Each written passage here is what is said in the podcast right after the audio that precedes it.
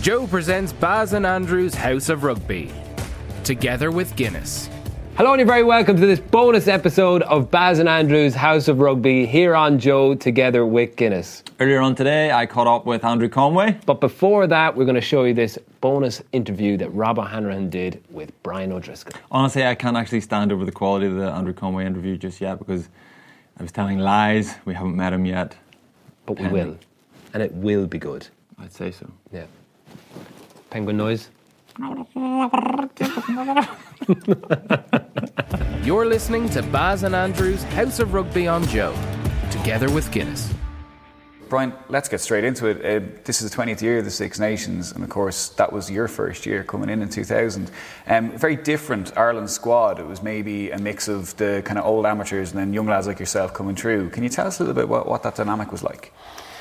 Uh, yeah, I think, I, first of all, I think there's always so much excitement around the, the Guinness Six Nations when it launches. I I think we're the, it's the envy of, of the world uh, from, a, from an international competition, an annual competition, and it's, um, you know, it's such a tough competition to win. And I go back to you know when I came in initially in in '99 and then properly in 2000.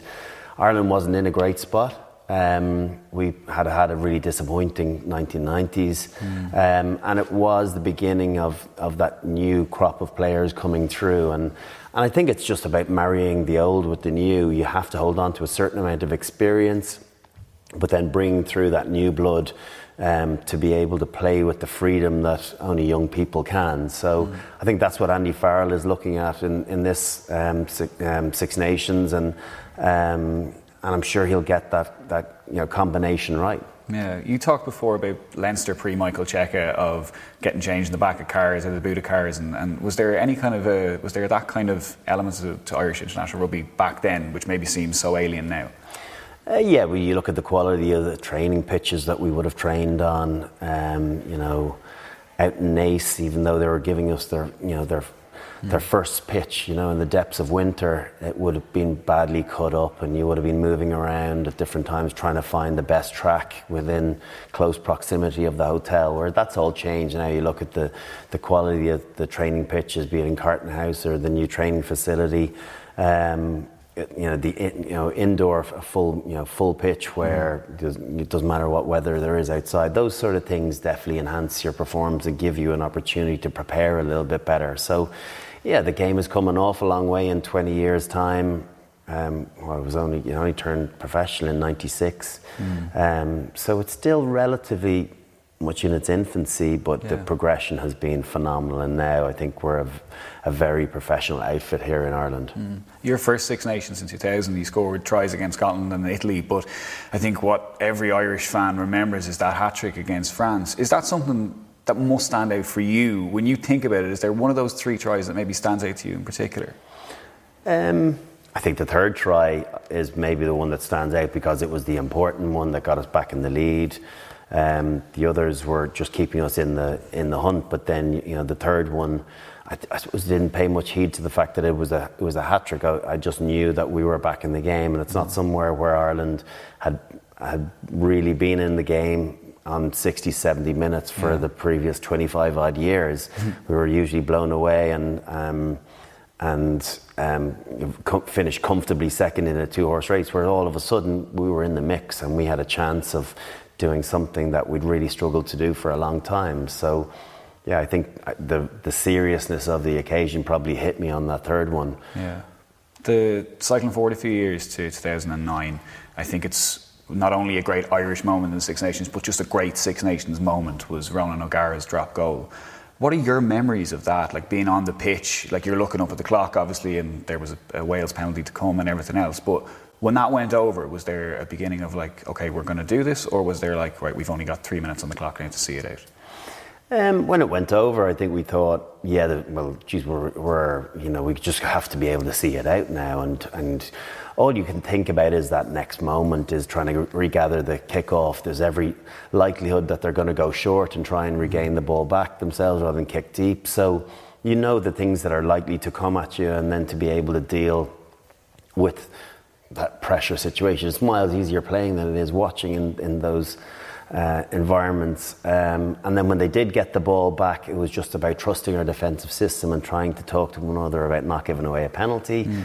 And alas, we did. And then I thought, you know, God, what, what a kick in the teeth that is. Mm. Um, we'll still win the championship on points difference, but it'll feel like a hollow victory um, because we want that elusive Grand Slam. And thankfully, the kick went a metre short miles easier playing than watching. That's really interesting. So is it just the fact that you're in the zone, or is it that maybe as a as a spectator you, you get to see so much more of what's well, you, happening? You, you can't have you can't have any effect on the game as a spectator, whereas um, as a player, you know you have ownership of what happens, and yes, it's a team sport, but you know you're a link in that chain to be able to get the get that job done and be it you know you can make a tackle or you can have a, an impact in in attack that could be the difference between winning and losing a game and, and having that control is something that I've missed as as a, a you know as an injured player or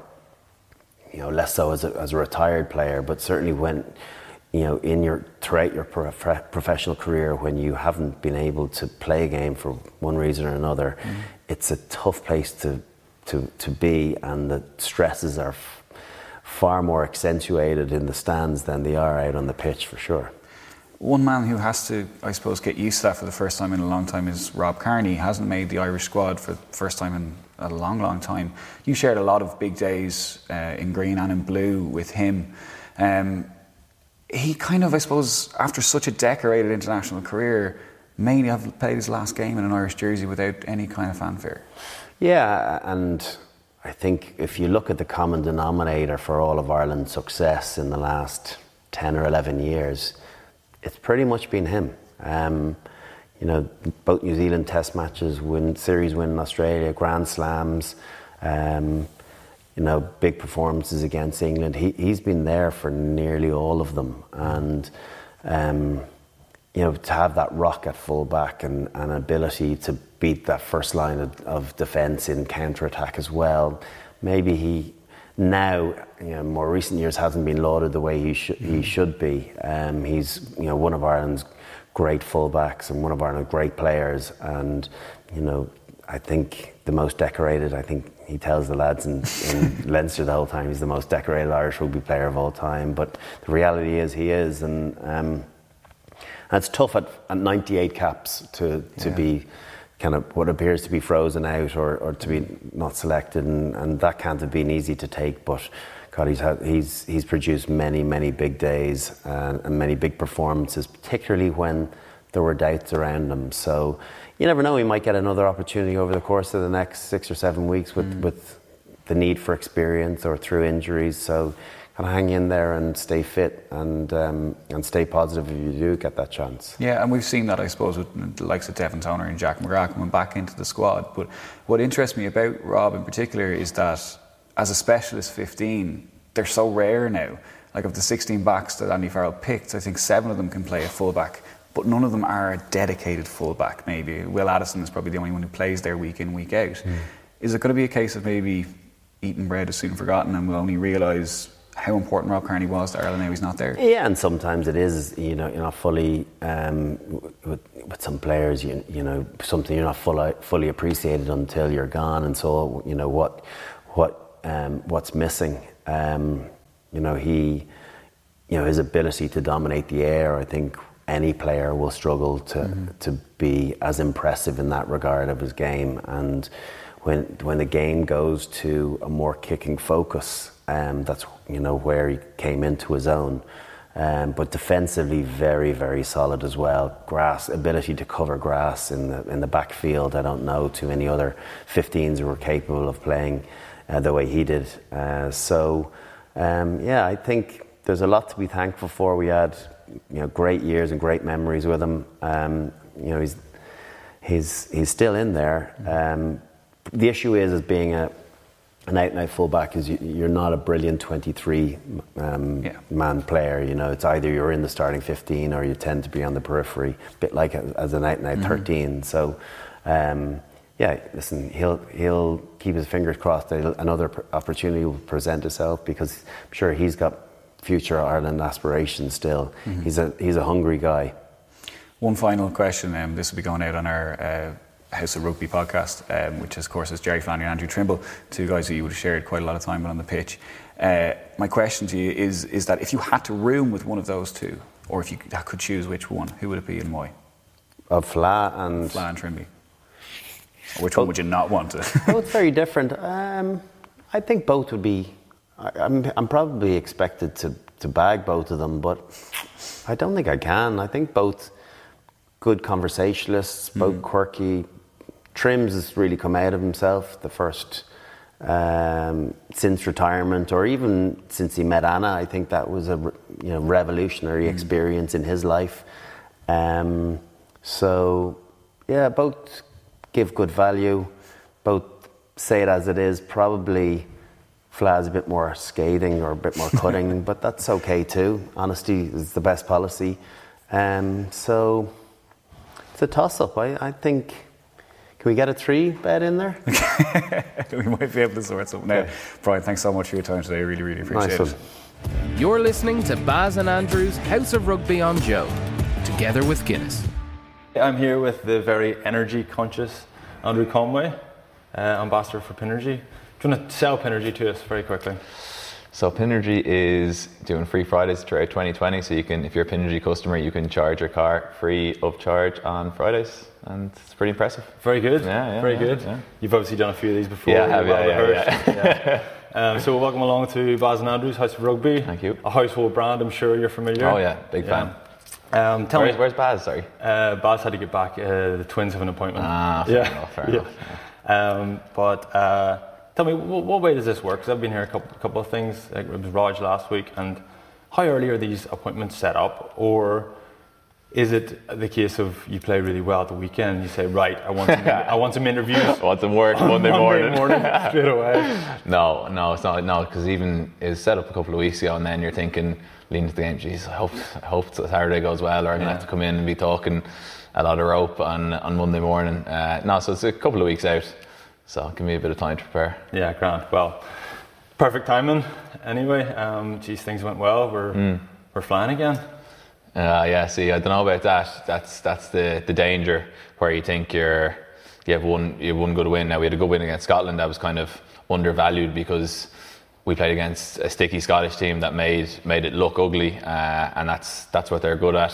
And now we beat a good Welsh, Welsh team. Um, and we're now we're now back flying. So I don't necessarily agree with either of those narratives. They're both. Uh, they're, you have to remain somewhere in the middle, as you know, without getting too far ahead of yourself after a good win, or getting too down on yourself after what was a good win in, in the first game. But it didn't seem to tick a, a lot of people's boxes in the media. Um, so yeah, listen, it, has been a good start. It's been two two tough games, two proper test matches, and, and two wins. So we'll take it.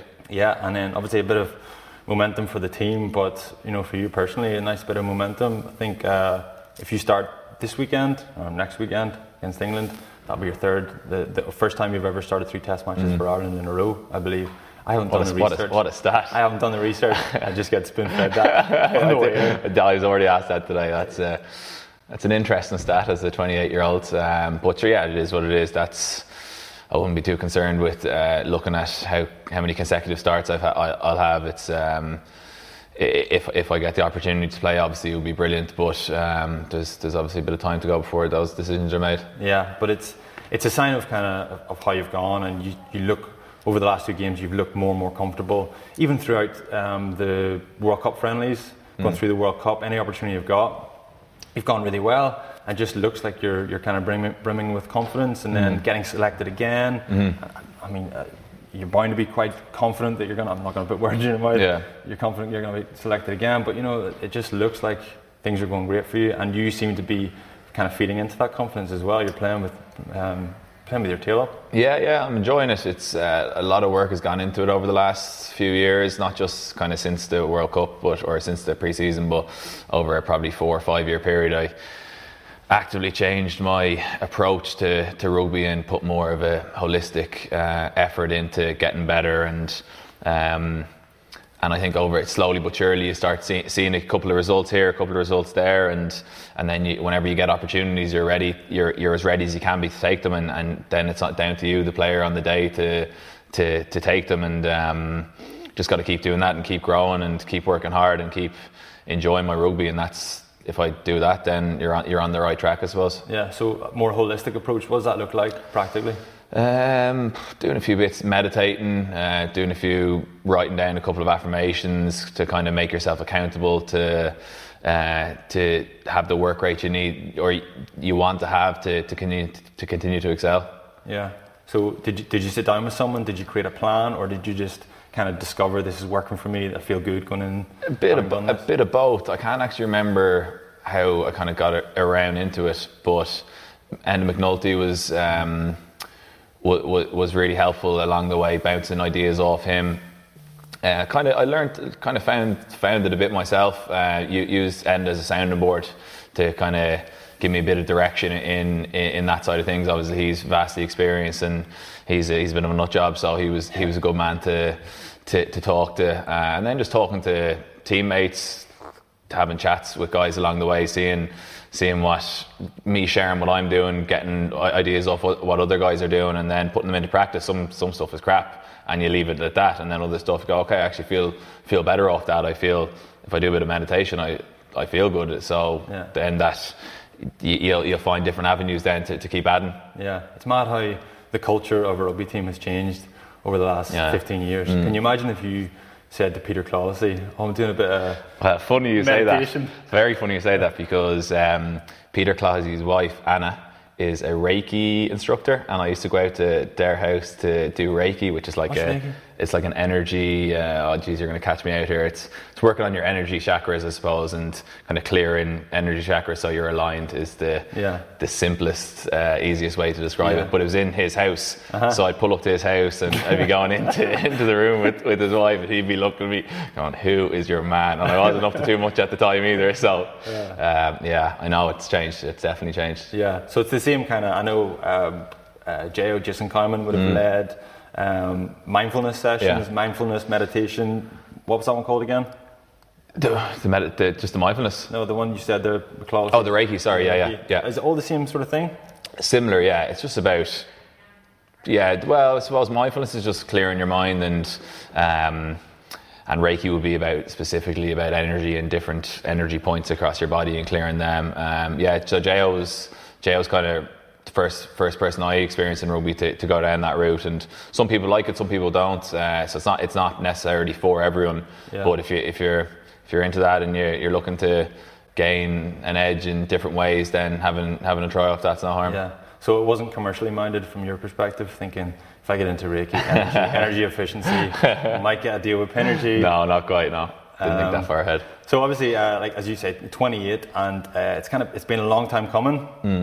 You've been kind of banging on the door. Obviously, a lot of competition, a lot of guys going well, but you've been banging on the door for a while. Um, you know, little bit of a obviously difficult kind of early 20s, maybe hmm. moving on from Leinster. I can't really, 100%. I can't remember you going badly for Leinster. Certainly not hmm. badly enough to have to move hmm. provinces, but it seems like you've just rediscovered yourself. Tell us about that that process of deciding to move somewhere else. Yeah, I actually nearly went to Munster straight out of school for, for whatever reason. I was a bit of a Munster fan growing up. Used to go to the some of the European games with my dad, and went. We, me, me and him went down to uh, to Limerick when I was still in sixth year and had a- had a look. Um, went around the, the the campus, and then we actually went into the last Limerick or the last Munster game of the season, one of the Pro 14 or whatever it was at the time, Magners League, and Munster in all their wisdom brought me into the box where the academy lads were having a To brainwash you. Uh, no to, to no to where the academy lads were having their uh, their end of year night out. So I walked in with my dad, like 17 year old coming down from Dublin, and the lads were all on the lash. And did not make me feel welcome at all. Oh, really? Well, just like they were. Just, I think they, because obviously I know a few, of the, most of the lads now. Just like, who's your man? What's he doing here? You know, Yeah. it's not. It's not necessarily the most uh, welcoming per se back then. Anyway, Felix had obviously just done it, Mm-hmm. and they don't necessarily like the Dublin lads coming down or the, or the Leinster lads coming down. So. Drive back as a right, I don't think I'll do that. Um, so it stayed in stayed in Leinster for the first three years academy, and then uh, three years with the with the senior team. And um, yeah, what, like you said, it wasn't necessarily gone bad. It's only 21 when I when I decided to move. Um, I just had a good feeling, to be honest. you. The Munster Munster option came up, and um, I just had a good feeling to go. Isa even called me aside when I, when I was telling him I was thinking of leaving. He said, "Listen, I'm retiring at the end of the year. This is when he retired the first time. I'm retiring to year. Like, there's going to be op- op- more opportunities for you." And I said, "Listen, it's actually not about that. It's just about I'm, I'm just going with my gut here, and I feel like it's the right thing to do." And now it wasn't it, wasn't an immediate success. The first year was very tough year. We had a few injuries, didn't go well, and a lot of my opportunities. And I think even looking back now. I was almost naive to the fact that if that didn't go well over the first two years, you're now kind of 22, 23. There's other guys who are going to be coming up, homegrown guys in your position. You'll be out the door pretty quickly. So I didn't think about it in those terms. Luckily, the following year started quite well and um, and continued on from there. But yeah, it was a it was an interesting move on paper. It probably didn't make much sense to, to anyone except for me, but I just kind of felt like it was the right thing to do. Yeah, and then uh, you're saying obviously the Munster guys mightn't have been that fond of Leinster guys coming up the road. Yeah. Um, did you feel like you had to make more effort to kind of buy into what they're looking to do? 100% you had to prove yourself on the pitch, and that was what that was probably one of the problems in the first year. I thought that I had a few niggles as a, at the time it just wasn't wasn't gelling properly, and I thought that I had to continue staying out in the pitch and not actually being smart about it and getting myself right and then going when I was right. I thought if I was missing a session here and missing a session there, I was going to be uh, the lads are going to think I was wasn't up for it, and, and then that whenever you're kind of not doing those bits and pieces right, then you start running into problems with you're not playing where you need to be playing at. You're not training. You're training pretty poorly. Um, various kind of problems you run into, and that was was definitely a learning curve that first year. Yeah, yeah, Grant. Um, so anyway, let's let's let's get into now. Six Nations, Ireland, things going well. Obviously, new uh, new scenery uh, within camp with Andy Mm. Farrell. Um, uh, Joe was obviously a big fan of yours. Um, I think he, he rated you pretty highly. I think Mm. you seem to do really well in that environment. Um, but you've done even better in this environment. What's what's the difference? Is it? I I mean, for me, whenever I think of uh, an environment with Joe in charge, I, I, it makes me ner- I get nervous like straight away. I get anxious, and I'm thinking in particular of Wednesday night walkthroughs. Yeah. If you think test match is intense, you should go to a Wednesday night walkthrough. I know. It was frightening, Yeah, and yeah, then there's yeah. all this nervous energy, and then Mm. afterwards you just kind of relax. And, Yeah. but, but to be fair, I've never known a game plan Yeah, more I know. like, yeah. better. You had to, didn't you? Yeah. Yeah, you had to. You had to, otherwise it's just so it's Yeah. so embarrassing to get it wrong. Yeah, yeah. But is, is there equivalent with Farrell? Uh, no, I'd say there's as, just as much pressure to know to know your stuff. does not. There's not. It's not. Joe's gone right, lads. We can be looser with with the detail. That's not the case. But maybe it's um, maybe it's a bit more player driven. I suppose. If guys you decide you don't know your stuff, which hasn't happened yet, it's not going to be acceptable to when you're playing for Ireland. That's just not. It's, it's not going to be good enough. So uh, it's yeah. There's definitely been tweaks here and there. There's probably a bit more of a conscious effort to have a bit of crack, uh, enjoy each other's company a bit more, have a bit of crack after training, like getting lads to um, have drop goal competitions. Yeah. Just um, So how do you, how do how does Farrell implement that? Does he just let it happen like naturally, or does he say to a couple of lads, "Listen, I want a slightly more relaxed vibe, a like, relaxed atmosphere at training"? Yeah. How do how does he practice? I don't know. I don't know to be honest. I'd say yeah, he's definitely with the leadership within the leadership group. They've had a chat. Maybe I'm just I'm having a punt here, but Yeah, yeah, Um, get the get the players feel on, on what they think needed to to be tweaked a bit because at the end of the day, it's it's the lads, it's the players who have to go out in the pitch. It's the players who are going to be driving the standards whenever. Um, whenever the pressure comes on in, in, in big test matches and if, if if we don't feel the responsibility and if we don't feel like we're the ones that that the book stops with then it's kind of it's, it's it's not done really right. So having the responsibility across the board not just from your leaders but from 1 to 15 1 to 23 to to know to know their stuff to be say say like we we're, we're looking to do a bit of kick we kicked a bit from the edge there the last day and just having that from a winger going right if the ball shifts to me and we're in our in our 22 that the probability is if there's space in the backfield I need to find it not just all right I'm going to have a I'm going to have a crack here. It's it's a bit of a shared responsibility across the board Yeah. Tell me about um, uh, another frightening aspect of, of Joe's regime, but again, that brought the best out Yeah. of us was the one, two, three, four drill. oh yeah The yeah one, two, three, four drill. That's very misleading, calling it that because that seems simple. yeah But like, is there? So obviously, Farrell's like he's nailing the the atmosphere Mm-hmm. piece, being able to express ourselves and internally and, and kind of slightly more relaxed tone. But whenever it's time to crack the whip, and I'm sure with Johnny as captain, there's plenty of times where Mm. Yeah, you're going to crack the whip exactly, as well. yeah. How does he bring that intensity? Is there equivalent of that? Um, it's probably a bit more mixed. It's not as specific to a drill. I wouldn't think it's it's um, pressurized training moments. So if you're two teams running against each other and one of the teams has a line out, we're, we're working with a real high tempo. When the team has a line out and they mess it up, nah, onto the next one, turnover. Do you know what I mean? Um, if there's a knock on, turnover. It's just it's it's probably not as as um, reset orientated. It's just this this this is what a rugby match is going to be like. There's going to be mistakes. There's going to be errors, and you're going to go from attack to defence, kickoffs, um, everything kind of meshed into one at a really high tempo and and a really high expectation of of, of the of the execution of it all. So